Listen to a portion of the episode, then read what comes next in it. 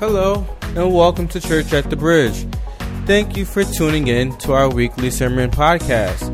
Today we are starting a new mini series entitled Hope is Here. The title of today's message is Hope Changed Everything. We hope you enjoy the word. Let's try that again. Good morning. How you doing? Go ahead and slap somebody a high five. We believe in love and helping people and encouraging one another.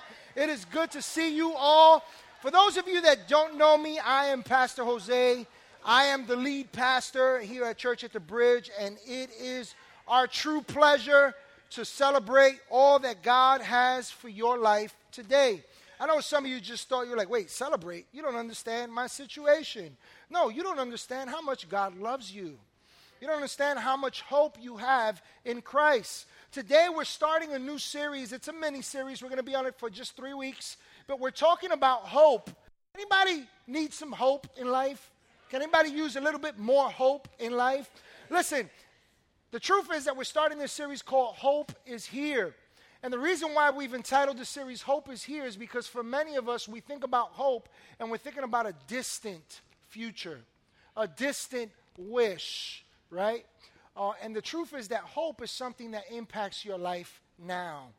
And so when you think about the word hope, what does it mean to you? What does it mean to you? I want you to think about your own definition of hope.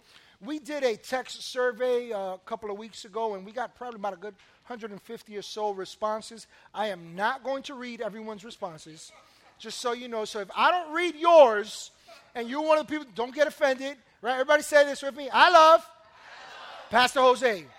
Remember, you said it, all right? So you can't get offended. All right, but uh, here's, a couple, here's a couple of responses we got.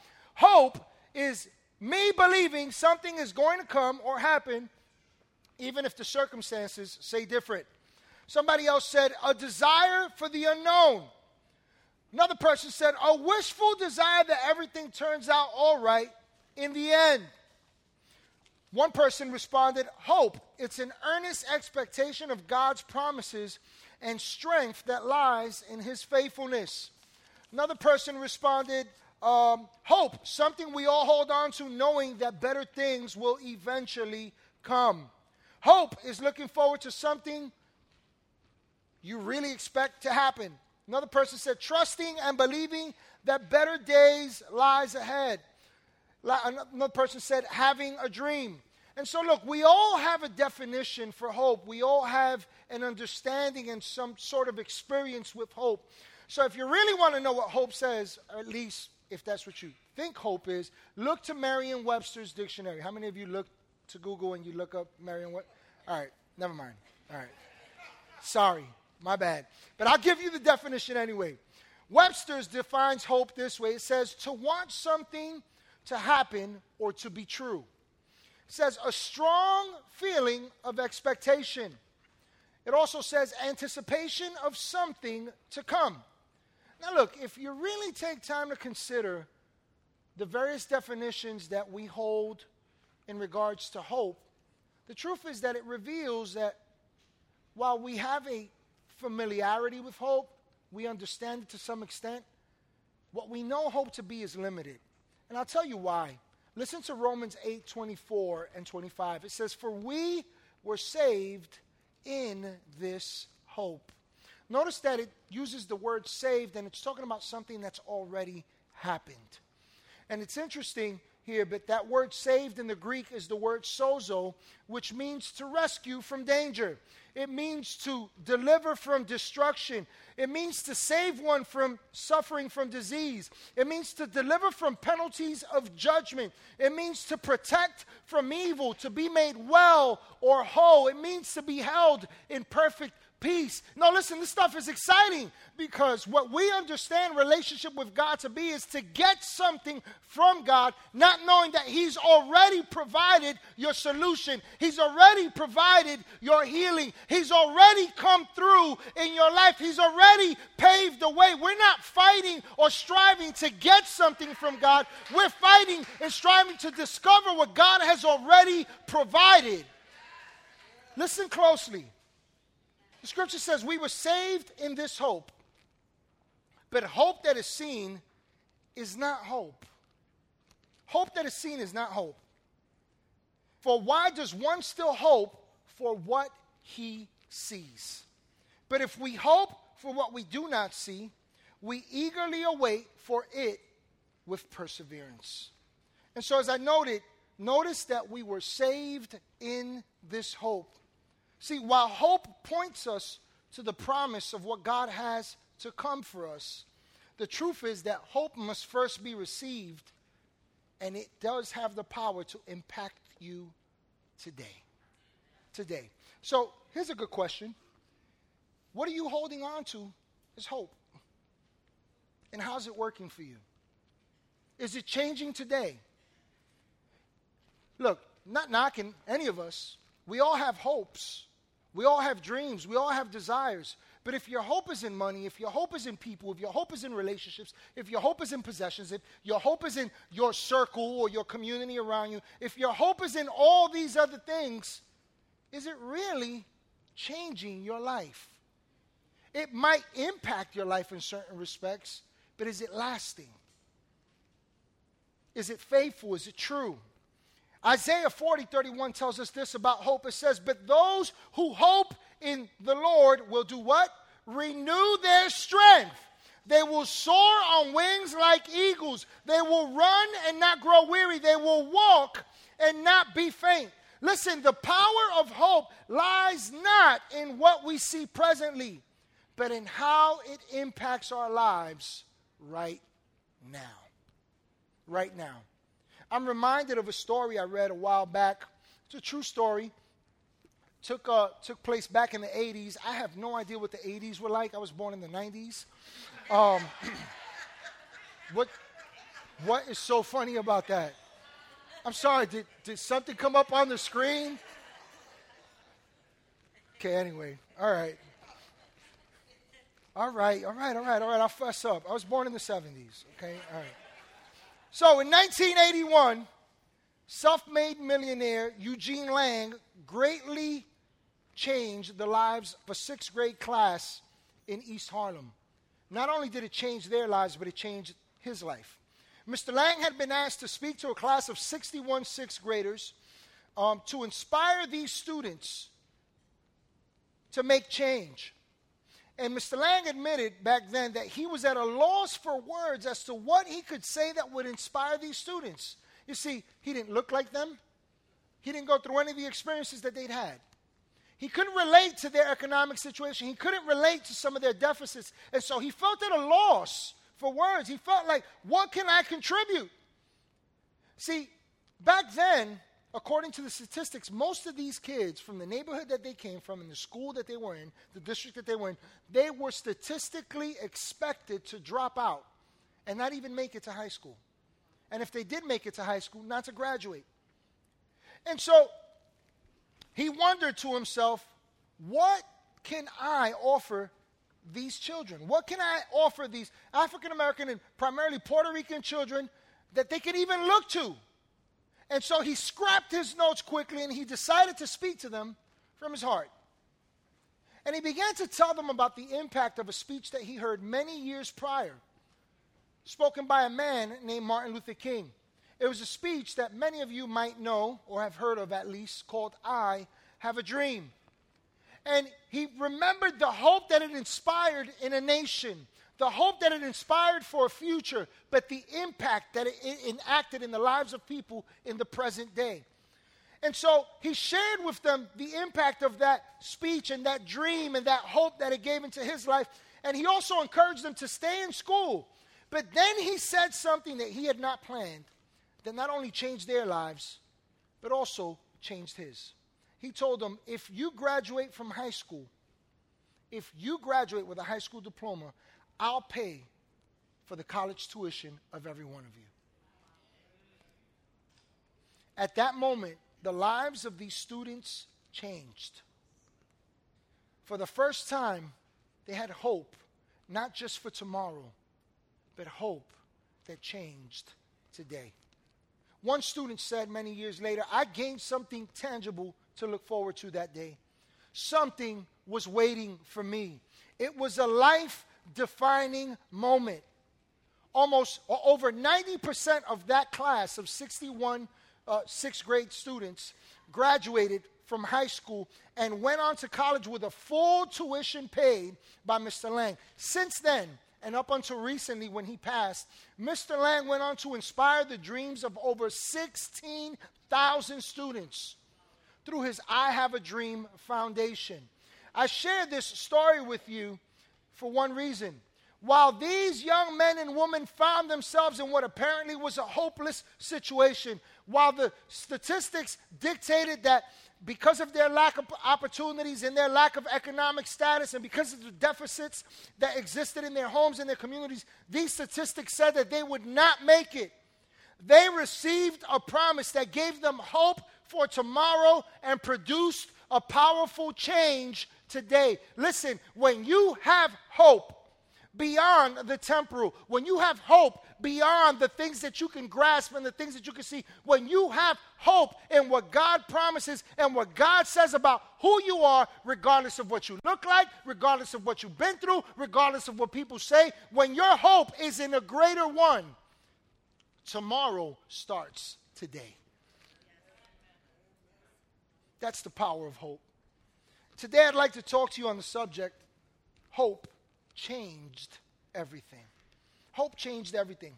See, hope in Christ, hope that God avails all of us of if we if we take we partake of it is not just for tomorrow. God is interested in your today. But how you view this hope is crucial. So question, how's hope working for you? And if it's not, then the question we have to reconcile within ourselves is is it really something to hope in at all? So the Bible talks about two particular women. And the book of Luke details the response of Mary and her cousin Elizabeth to the announcement that the Christ, the Messiah, the Savior of the world, would be born to a young girl named Mary and, it, and, and the scriptures revealed that they learned the role that they would play in this miraculous occurrence. But you got to understand something. Prior to this moment, the circumstances looked pretty hopeless and felt pretty helpless. I'll tell you what I mean. Mary was a young, unmarried girl who one day found herself pregnant by miraculous occurrence. She heard that she would be the mother, that she would nurture a child who would be the savior of the world. And as we'll learn next week when we look when we dive back into this in regards to hope she was filled with doubt. She was filled with fear. She had questions. It, it, it wasn't rational. There was no explanation. And if you study this out what you'll see is that she was facing some really tough consequences. I mean think about it. How do you explain I'm, I'm the mother of the child of god you want to appreciate this for a moment? I want you to envision that you're married and your wife says, Honey, I'm pregnant. And you go, and she says, You're not the father. God is. Yeah, you, you, get the picture, right? You get the picture. So Mary was facing a difficult situation. Elizabeth if you study Luke chapter 1, you'll see she was married. She was the wife to a man who was a priest, but this wasn't just any priest in the Levitical tribe. He was a priest that was of, of, of, that was in the circulation of priests that would end up ministering directly before the Lord. So he would go into the most holy place. So the reason why I share that with you is because he was someone that was noticeable.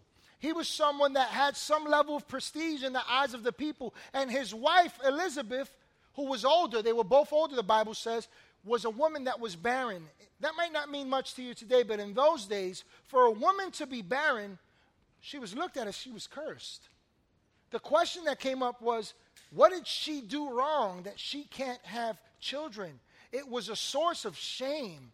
It was, a, it was an opportunity for ridicule in the eyes of the community. And because she was married to this man and she was noticeable before all, she carried this burden.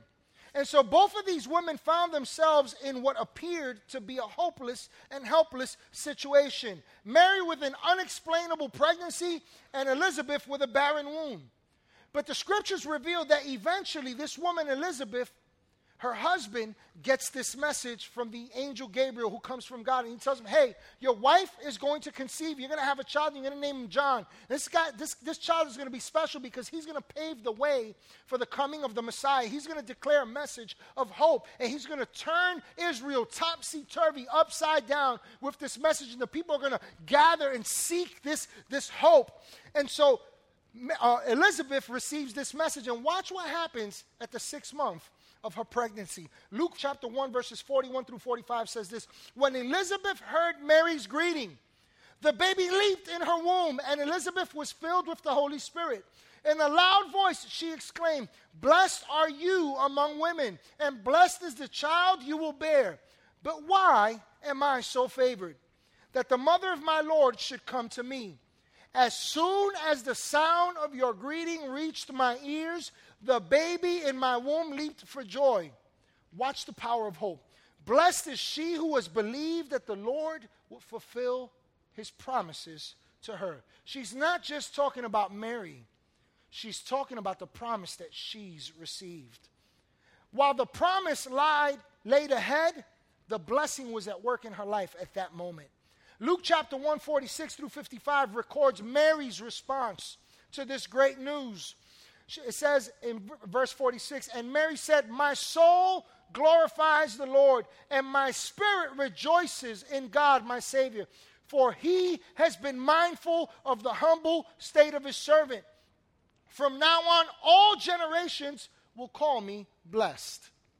For the mighty one has done great things for me. Holy is his name. His mercy extends to those who fear him from generation to generation. Watch the power of hope. For he has performed mighty deeds with his arm. He has scattered those who are proud in their innermost thoughts. He has brought down rulers from their thrones, but has lifted up the humble. He has filled the hungry with good things, that he has sent the rich away. He has helped his servant Israel remembering to be merciful to Abraham and his descendants forever, just as he promised our ancestors. For Mary, it wasn't just the fact that she was going to be the mother of the Savior of the world, it was what God had done in her life and in the world around her at that present moment. Mary had a hope beyond just tomorrow. Mary had a hope in God that changed her life today today. Today. And so these women went from a state of helplessness to a life changing experience with hope. Your hope in Christ, the hope that God offers, has changed everything. But listen closely nothing will change unless you allow that hope to change you. Look, can I talk turkey with you guys? Can I be just straight up? Right? You think my wife was from the city. I was from the hood. All right? She grew up in one of those big apartments on Grand Concourse. I mean, they still had mice and roaches and all that stuff there, too. Don't get me wrong, you know. They were a little.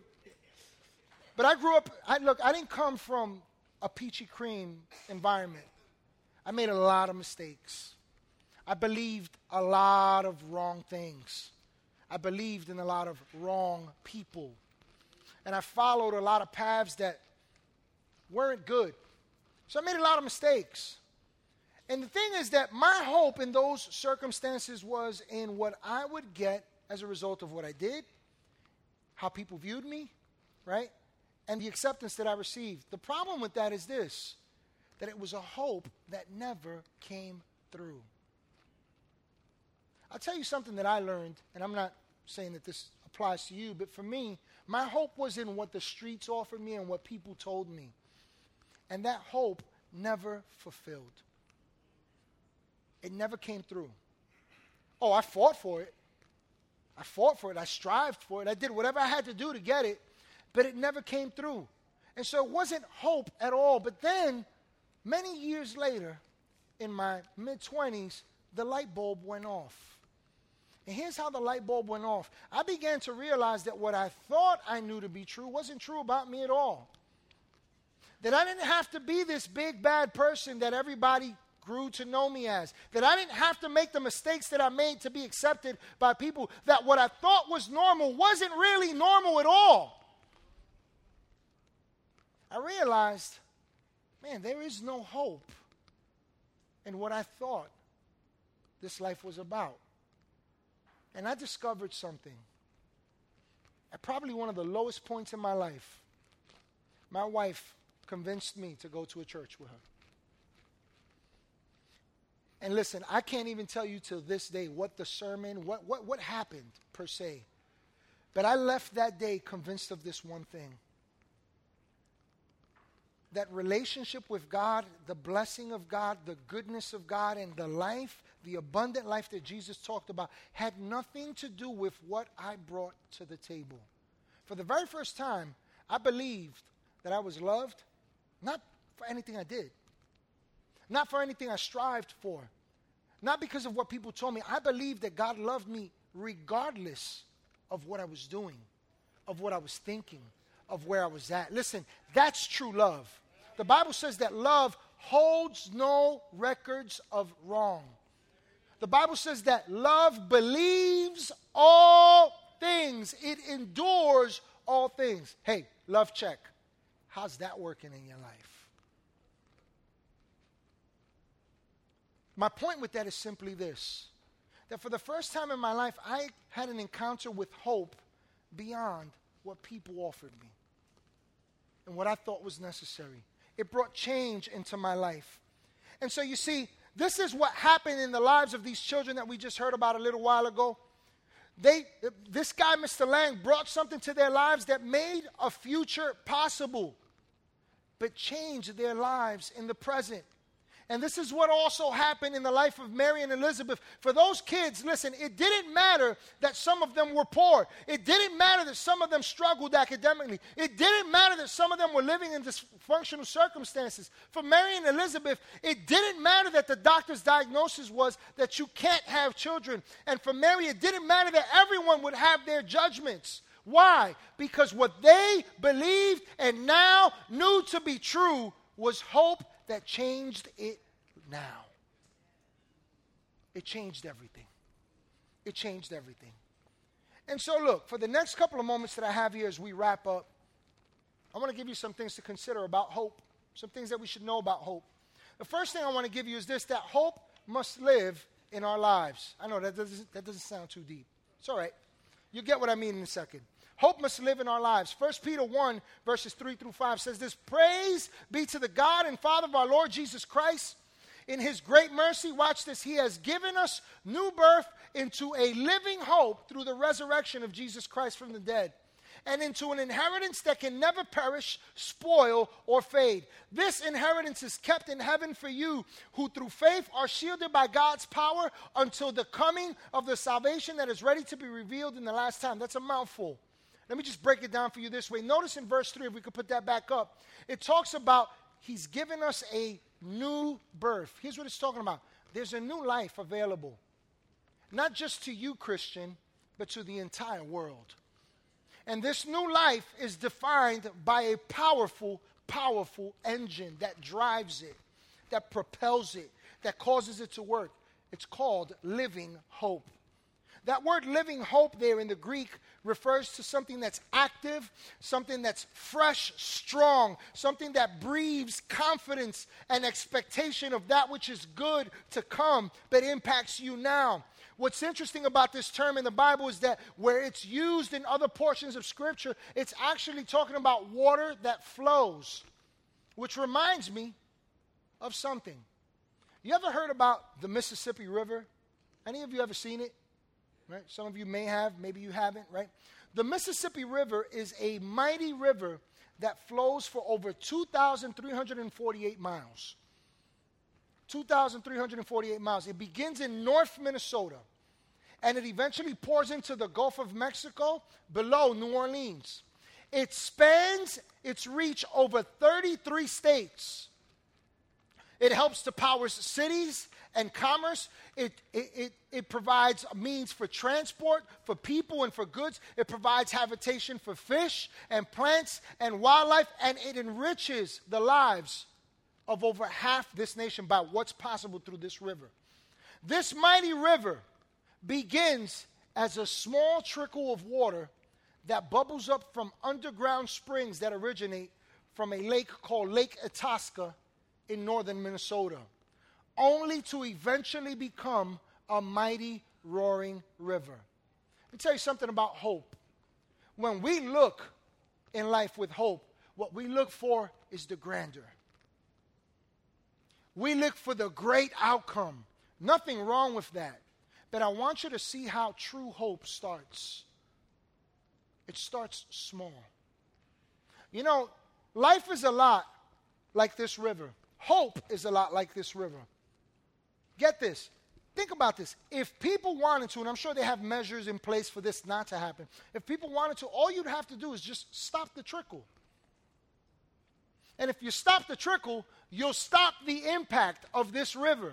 My point with that is simply this you and I must be careful not to cut off the life that hope is, provides for us in Christ today.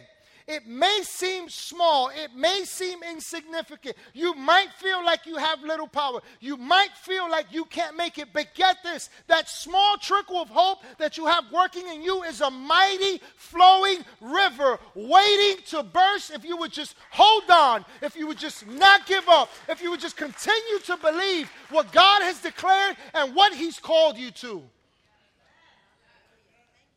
You know what hope feels like in the beginning? A small stirring. I don't understand why this is happening. I don't understand what I'm feeling. What's that saying? Keep hope alive. Paul says to a young pastor named Timothy, he says, Listen, fan into flame what you've received. You know how flame starts? I know some of you thinking about a lighter matches, right? No, that's not how flames. It starts with a small little ember. And as you take that ember and you nurture it and you blow on it, you cover it, you care for it, it begins to grow. And before you know it, not only do you have fire, but you have a necessity for life. My point with that is simply this hope must be made to live in our lives. But you hold it, and what you do with it is so important. It's crucial for it to live, for it to work. And so, the second point that I want to leave you with here as we're wrapping up is that hope must be active.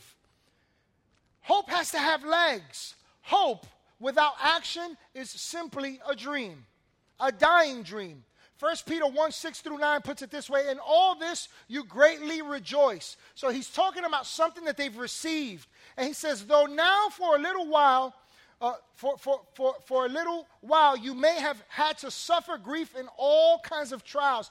These have come so that when, so the proven genuineness of your faith, of greater worth than gold, which perishes even though refined by fire, may result in praise, glory, and honor when Jesus Christ has revealed. He's talking about hope. He says, Though you have not seen him, you love him. And even though you do not see him now, you believe in him and are filled with an inexpressible and glorious joy. For you are, watch this, receiving the end result of your faith, the salvation of your souls. Hope gives you something to receive now, but listen closely to this he talks about a hope that's active.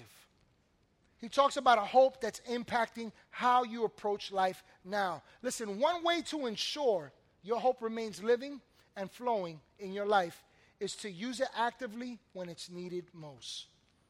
When have you ever needed hope? Not a trick question, ladies and gentlemen. When we felt hopeless, when we felt like there's not a way. And the Bible here, Peter, by inspiration of the Holy Spirit, says, Look, I know you're going through these trials right now, but these trials will squeeze something out of you that's necessary. It'll give you something that you can receive right now in your life. You know, hope is a lot like ketchup.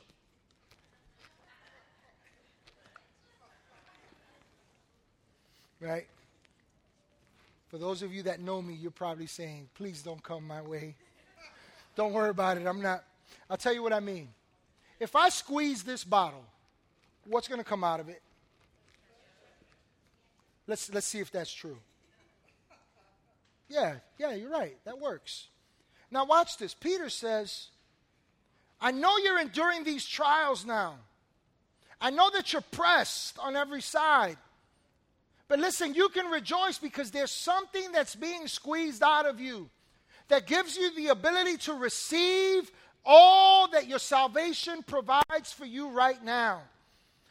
You know, the Bible talks about a woman, and we're not going to read the story, but the Bible talks about a woman who found herself in a really tight situation. The Bible says that this woman had an issue of a flow of blood. In other words, she had a, a, a physical uh, uh, situation, a, a physical uh, uh, calamity, so to speak, that was plaguing her body. And so it says that she spent 12 years of her life and she took all her resources and she poured it all into trying to find a solution, and she was none the better.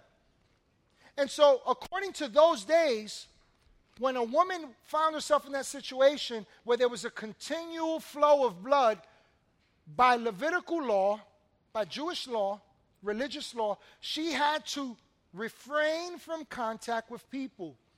And if she was going to, she had to publicly declare before all, unclean, unclean. In other words, you don't want to be around me. I'm dirty. I'm no, I, am not. You, you, you, can't. I can't touch you. Don't touch me. You'll be, you'll be uh, uh, uh, uh defiled. This woman dealt with that for 12 years. Can you imagine what that must have been like to walk in to a neighborhood McDonald's and go, unclean? And everybody goes, I'm out of here. Don't touch her. Think about that. But this was her life. This, was it, this is what it was deduced to. And the Bible says that one day she hears that Jesus is walking by. And as he's walking by, the scriptures reveal that he's pressed by the crowds. Everybody's pressing into him, and this woman takes a chance. She says, If I could just touch the hem of his garment, I'll be made well. My life will change. And watch what she does. She goes into the midst of the crowd. And she begins to push through the crowd and she begins to find a way. And while she's doing this, watch what's happening. There's people all around her and they're pressing all on her, right? And, and, and so she's all up in the crowd. And as she's in there, the Bible says that she keeps telling herself, if I could just touch the hem of his garment, man, I'll be made well. I'll be made whole. Listen, listen closely. You can't miss this point. You can't miss this point. There is hope at work in you right now. But when it is challenged, you have to press through because when you press through, believing what God says, believing that you can make it, believing that you're not done, believing something better, the best comes out of you and a new path is paved for you.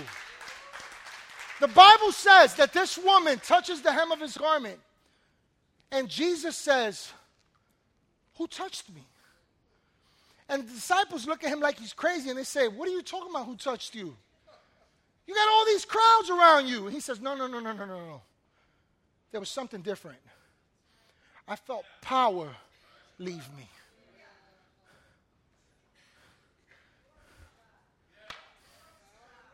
The power that we need for life is found in the hope that God offers. Listen, you don't have to have it all together. She didn't. The call to, to a relationship with God and to the change that God offers is not one that requires for us to be squeezed out of ourselves. Everything that we, that, that we struggle with, listen, it's an invitation to allow God to begin to show you the hope that's yours. And when you're squeezed, instead of instead of releasing your anxieties releasing your fears releasing your doubts what you begin to do is you begin to press in to what god has declared and that begins to come out and you begin to see life differently. You begin to see opportunity where there was none. You begin to believe where you once doubted. You begin to hope where you once felt hopeless. You begin to take a hand of help from god where you once felt helpless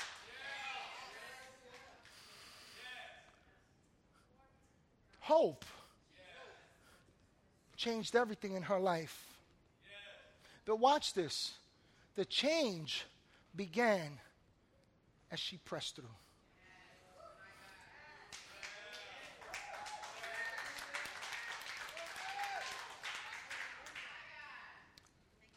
Hebrews 10:23 says this. It says, "Let us hold fast our confession.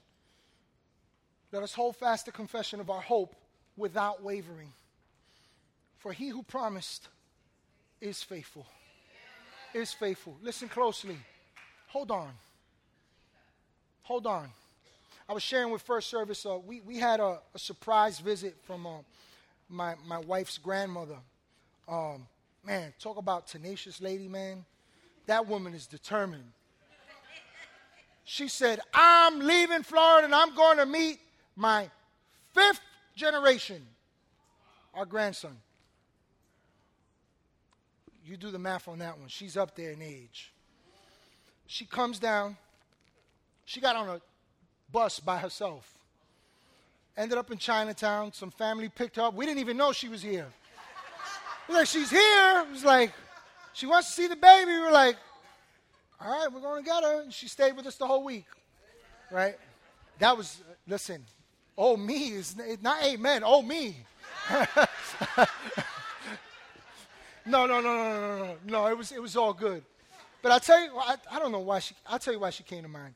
Um, so on the last day when we took her back down to the city to to her son's house, we get down there and, and you know I, I have a big pickup and so the back of my pickup she could stand up and walk and all that like she wasn't squeezed in so we, we get so we wanted her to go down comfortable so I'm, I'm telling her you know I open the door and she's about to come out and I say come on come on grandma I got you and she goes, No, I'm going to fall. I'm going to fall. I'm like, You're not going to fall. I'm right here. Hold on. I, you're not going to fall. Do you know? right? She's stepping to go onto the side, to, to the side rail, right? And she's like, I'm going to fall. I'm going to fall. And She's holding on to the handle inside the truck. And I'm like, Grandma, let go. I got you. She's like, I said, You want me to pick you up? She goes, You're going to drop me. I said, I'm not going to drop you. So I grab her right now. I'm hugging her, right? And I'm, I'm trying to you know, bring her down, and she will not let go of the truck. She's like, I'm not letting go. And my wife is trying to pry her fingers. And let me tell you, I don't know where that strength came from. Now, I'll tell you where that strength came from. Probably not the best example, but let me tell you something. When you believe something, when you believe something, you will not let it go. Now, this is probably not the best example of hope because she, she was hoping in the wrong thing. She didn't have confidence in these, right? But my point is simply this look, the Bible says, hold fast to the confession of your hope. In other words, hold fast to the confident expectation that you have in God. And I'm going to tell you why. For he who promised is faithful. He's faithful.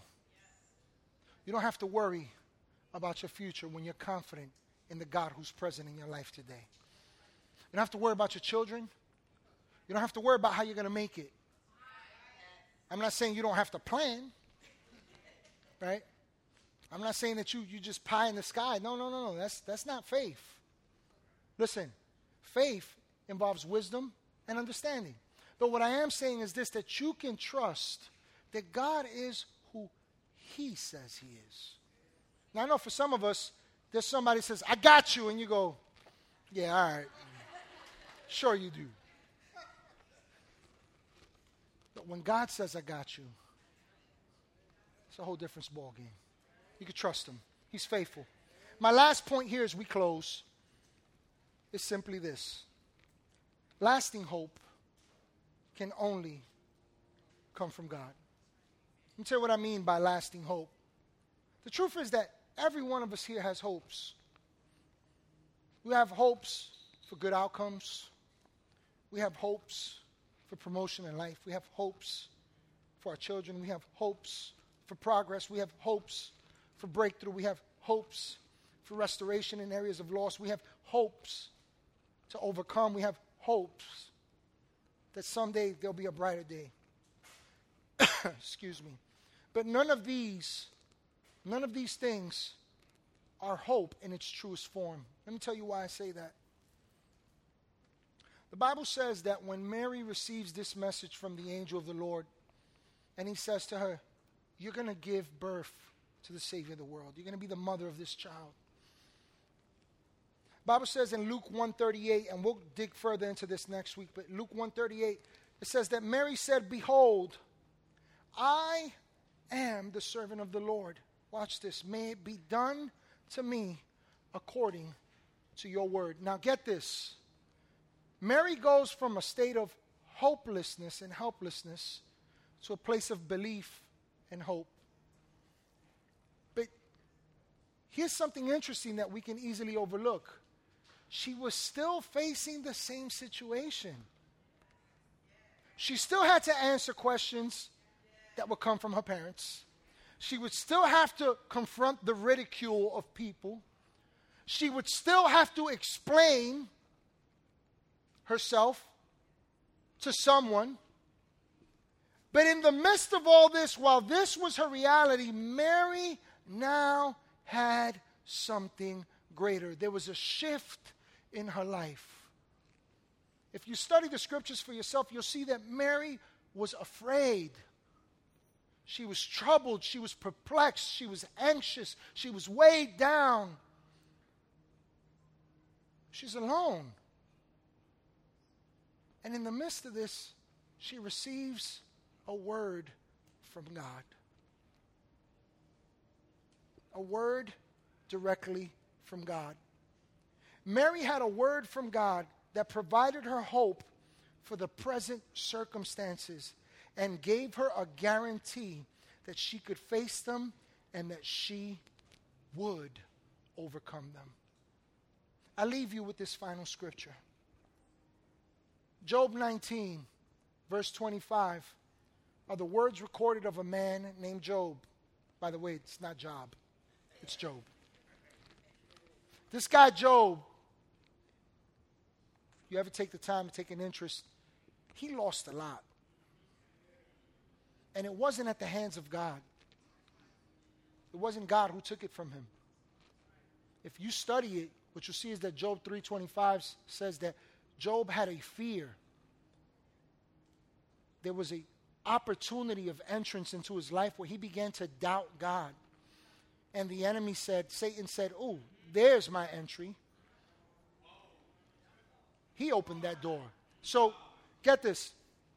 He loses everything and he's surrounded by these friends of his who, for the first seven days, sit with him in complete silence. They don't say a word.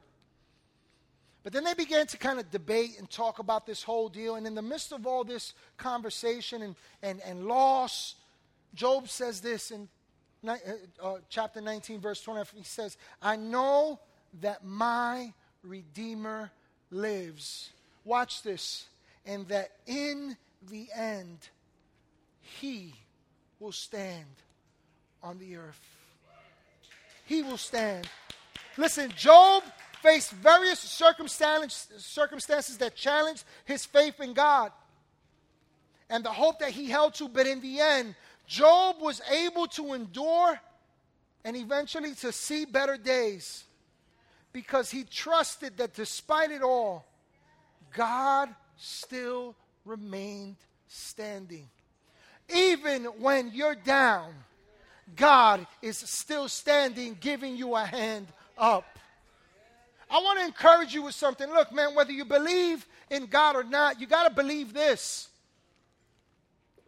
We all need the power of hope in our lives. And I believe that each and every one of us has had our own experience with hope, quote unquote. But if hope hasn't changed today, I want you to consider this that it's not the hope of God. And if you've been putting your hope in God, but nothing's been changing, look, there's no condemnation, there's no fault, there's no ascribing of, of guilt or shame or anything like that. But could it be that while you're looking to God with hope, you're also looking to things in fear? It's like oil and water. You can't mix them. Would you put your hope in God and God alone? Would you put your hope in the fact that He holds you in the palm of His hand and He loves you? And His plans are better than ours. Would you trust Him? Let's stand here today. Father, we come to you today in the precious and mighty name of Jesus. I want to do something a little bit different here as we're closing out. I want you to just take a moment in silence. You can close your eyes here if you want to. You don't have to. But nobody's going to pick your pocket here. Don't worry about it. But I want you to just think about your experience with hope. And if you've had letdowns, if it's led to misgivings, if it's led you to try and fight for life on your own, you're scrapping and scraping and struggling and grinding. And you're still none the better. Today, hear God's heart and His voice. Put your hope and trust in me. Let me lead you. Let me guide you. Let me help you. Let me show you a better way. I believe that right here, right now, each and every one of us has had a personal encounter with God. I believe that God is speaking to you and He's saying you can dream again. But you can go beyond just a distant dream. You can live an abundant life now because my hope changes everything for you. Hey, if, if that's where you are right now, if you're sensing that, just talk to God. You don't even have to say a word. Just talk to Him right there in your heart. Say, God, I recognize your hope and I need you. I want what you've got for me. Help me. Show me the way. Help me see what I've been missing and recognize that there's hope right now. It's possible that there's someone here today, maybe you just have never thought about God. Maybe you gave up on God at one time in your life, but here you are right now and what you realize is there's something more for me. If that's where you are, I want to invite you to join us in this simple prayer. It's a prayer of faith, it's a prayer of commitment, but it's also a prayer that gives us great hope because it puts hope and trust in what God did for you and I and not in what we could do for ourselves. It's acknowledging that God loved the entire world, including you and me, so much that he gave his one and only son to die and pay the price for sin so that you and I wouldn't have to pay it. And in paying that, and you and I accepting that, here's what it does it frees us to live with hope. It frees us from feelings of shame and guilt. It frees us from believing that we're not good enough. It frees us from addictions. It frees us from the chains that bind us, that somehow convince us that we can't and that God doesn't see us. Pray this prayer with us today if you believe that. Say, Jesus, I believe you are the Son of God. I believe you died and you rose again. I believe you paid the price for me because you love me and because you have hope for me. Today I declare you my Lord and Savior. I accept you as my God. And from this day forward, I'm living with hope. I'm trusting in you. And I know that there's a better way. Come on now. If somebody prayed that, we celebrate what God has done in your life. Hey, I want to encourage you. If you prayed that for the very first time, don't leave here without stopping by our desk. We want to know who you are. We want to walk with you along this journey. Now, Father, we thank you for hope that is in Christ hope that changed everything hope that impacts today.